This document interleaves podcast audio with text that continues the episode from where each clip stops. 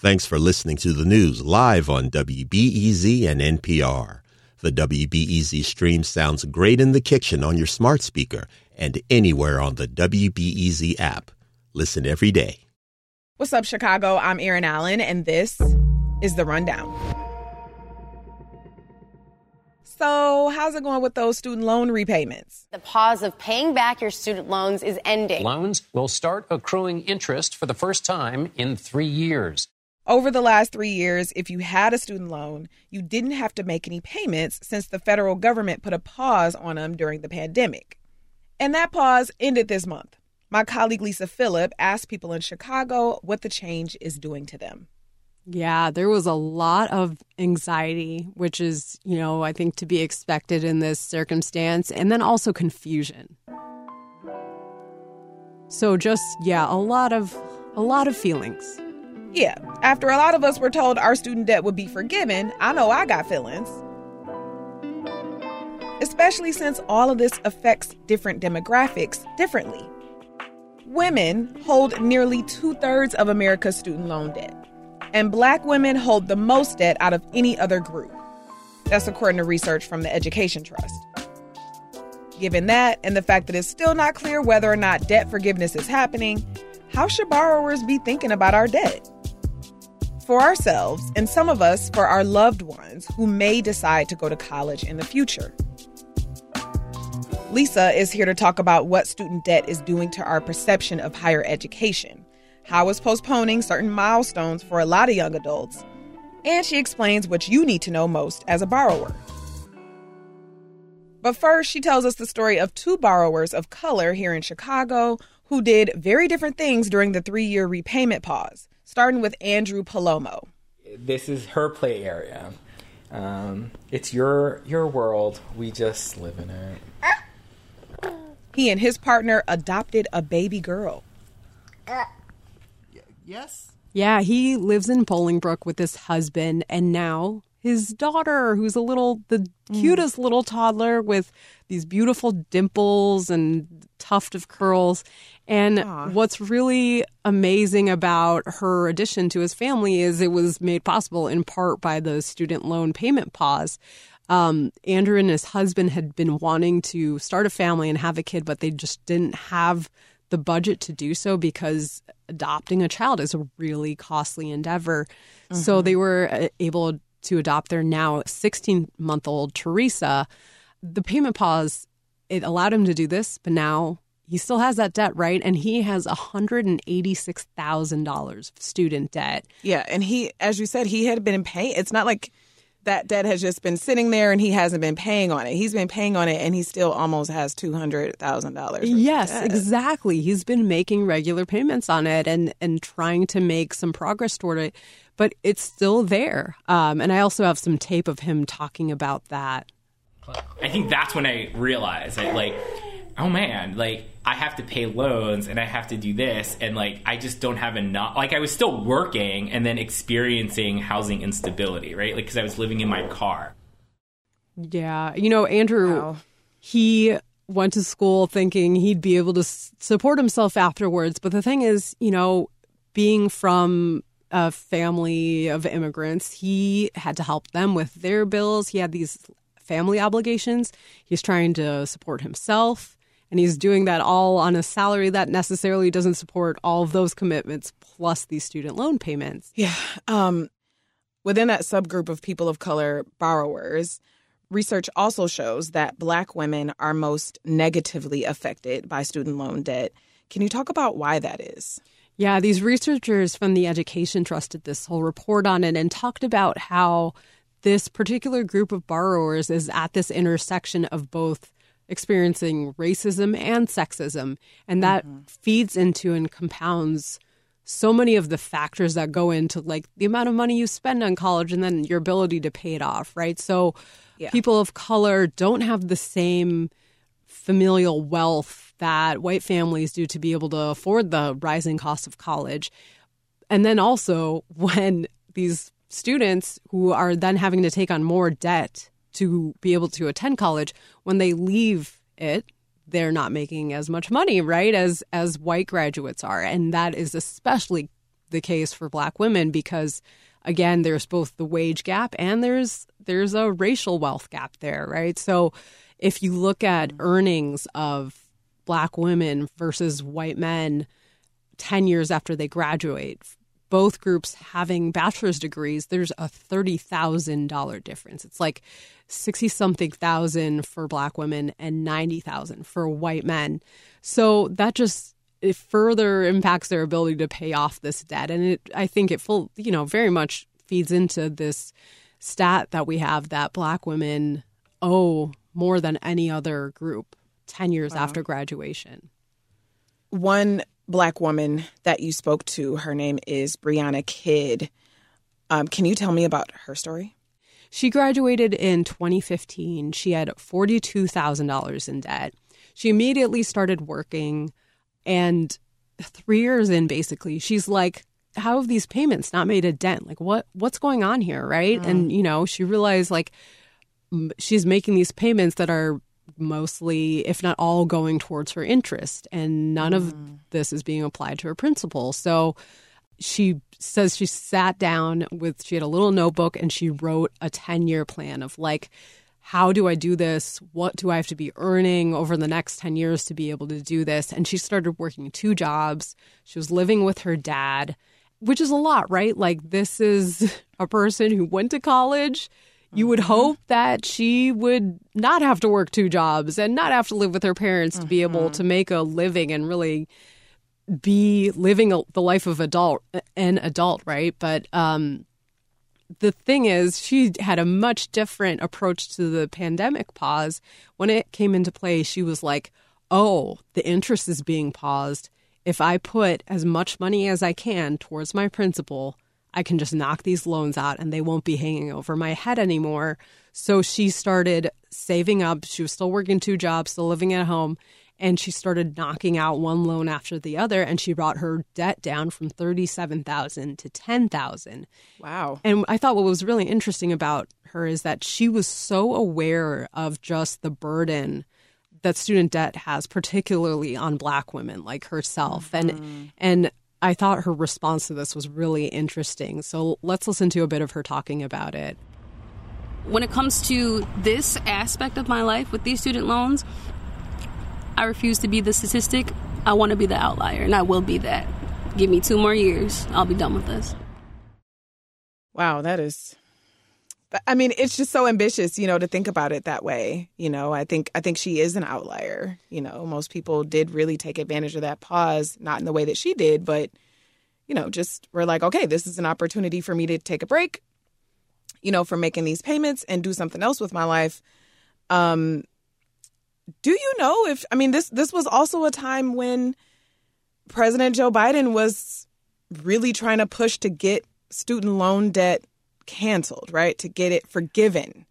And I wonder if you asked her if she accounted for that at all. I mean, she made all these big life changes as a grown person to move back in with your dad to start taking on two jobs. It's a lot um, when your loans could be forgiven after all of that. Do you know if she was thinking about that? Yeah, yeah, she absolutely thought about it. And I think her response was like, you can't wait for this to be given to you because I, I think it came from a place of distrust. Mm. You know, these promises can be made, but they might not actually happen. And I would rather just do what I can to be free of this than to wait for something to happen that might not. Um, which I think is really telling because you know with the cancellation program it was promised and then it was taken away right? And and you know we've seen this in play with other things like the income driven repayment plans. You know people on those for 20 years were supposed to receive cancellation and a lot of them didn't. So i i totally get her distrust and i it's something i've heard from other people too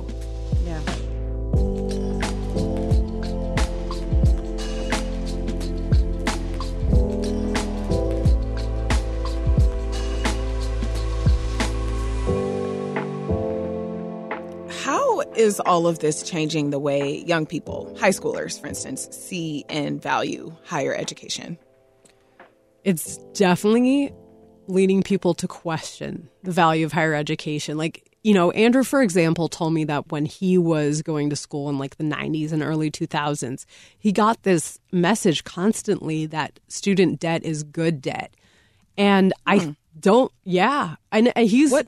He's not the only person who's told me this. It's like, you have to take out this debt, but you'll be able to repay it because you're going to make so much more money and your wages. Oh, and, okay. you know, now we've seen that's not Return necess- on investment. Exactly. Now we've seen that isn't necessarily the case, right? So I, I know, I, I think part of why you're so shocked by it is, right? Like now we know. Is that a thing? exactly. Exactly. That's not something I hear high schoolers being told by adults in their lives. Like, this is good debt. I mean, I think there is, the research shows there is a lot of value in a college degree, and Mm-hmm. people with bachelor's degrees do earn more money. The thing is, when you factor in whether or not their wages can cover the debt that they took on to actually get that bachelor's degree, that's a totally different story. And like I see re- researchers doing more to take that into account. Like there's, you know, people talk about the college wage premium, where you talk about the advantage in wages that you get um, by going to college. But I've heard researchers more recently talk about the college wealth premium, where you are taking into account not just someone's wages, but their family wealth and also their debt. And that's a lot more complicated of a picture um, in terms of whether, in the way that our system is set up right now, is an actual advantage, right? And like, I don't want the message to all be that college is not worth it. And I think when I talk to people in the higher ed space about this, they're like, we don't want people walking away from this conversation saying that the answer is that people don't go to college. Hmm. More attention needs to be turned to the affordability problem of college and the fact that more and more people are taking more and more debt out to be able to afford going.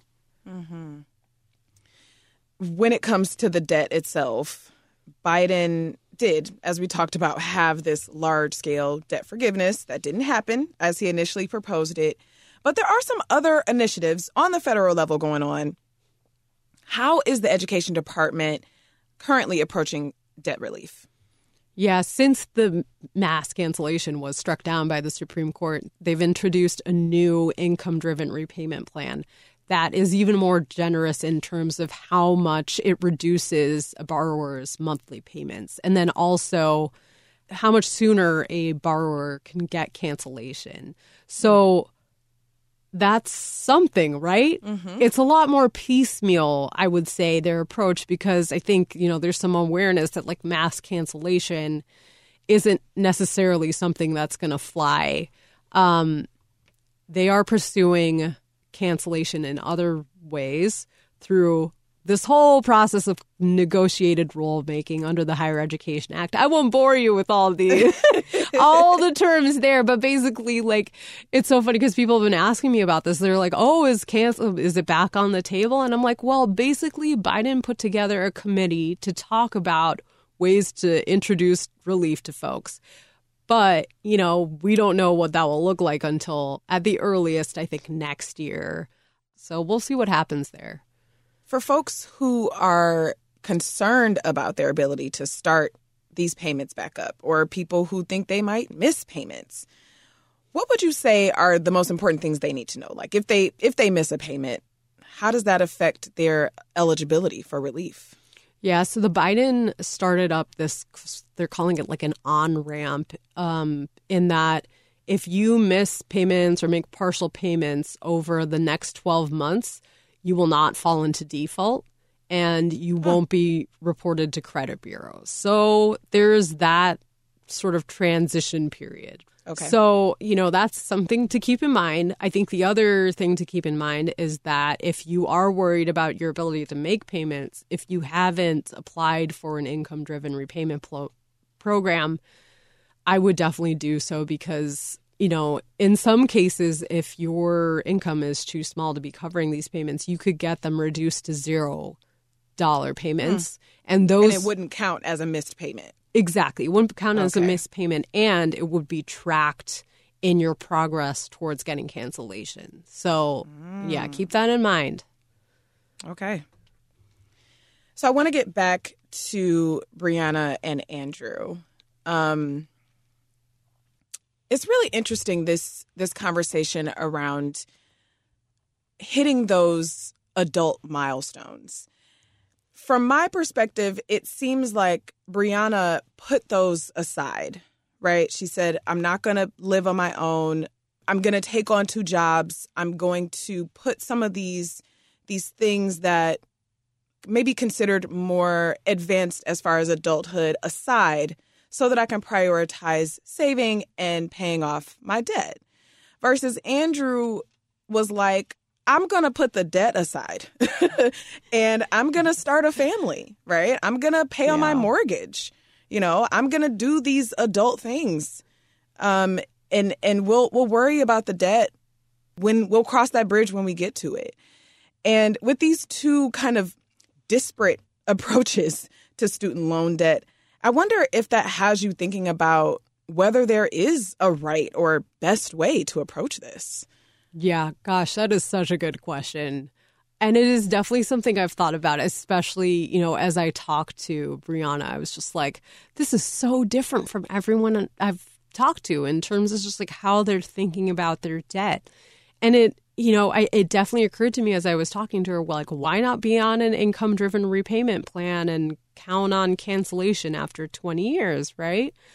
And I think I don't have a good answer for which way is best. I think it probably depends on how you're thinking about your debt. If it's like really hovering right over your head all the time, like you might be the person who's like Briana is like, I need to get rid of this as soon as possible, right? But if you're the person who is really valuing starting a family, living on their own as an adult, um, you know, there's something to be said for being on one of these plans and knowing that at some point you, well, you hopefully will get cancellation, right? And like maybe in the long run, you won't be paying all that much more in interest because you took longer to pay off your debt. But I think it just depends so much on who you are and what you value. And then to sort of look at it from Briana's perspective, I just, I so understand that distrust that she feels of mm-hmm. the system that, you know, I think we can all agree it's broken. So I, I just fully understand why she took this approach and was like, you know, I, I'm I'm not going to have to worry about this in two years, and I'm she's you know I can finally begin adulting. Yeah. Yeah, she did say that. And I think, I guess I do want to just bring this forth. Um, you know, there there's so many different ways you can think about adulting, right? I mean, you know, living with family is a thing that a lot of adults do. Yeah, no, that's a great Um, point. Yeah, yeah, And and so yeah, I think you're right about the values where it's just like, you know, what what's important to you, you know, and what can you swing.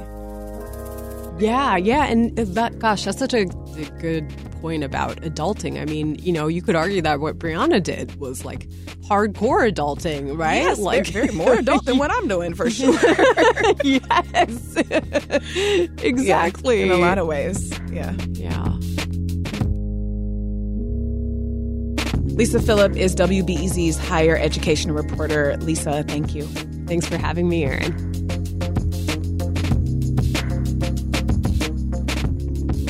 You can find more info about student debt repayment at WBEZ.org and also at studentaid.gov. And Lisa and the WBEZ engagement team is hosting an event on the emotional burden of debt and how to cope with the weight of it all. It's called You're Not a Loan Getting Real About Student Debt. And it's free. The event is at Harold Washington College downtown on November 15th. Reserve your seat at wbez.org slash events. And that's it for today. Thank you to Justin Bull and Sarah Stark for producing The Rundown, and to Ariel Van Cleve for editing the show. The Rundown is produced by WBEZ Chicago and is a part of the NPR network.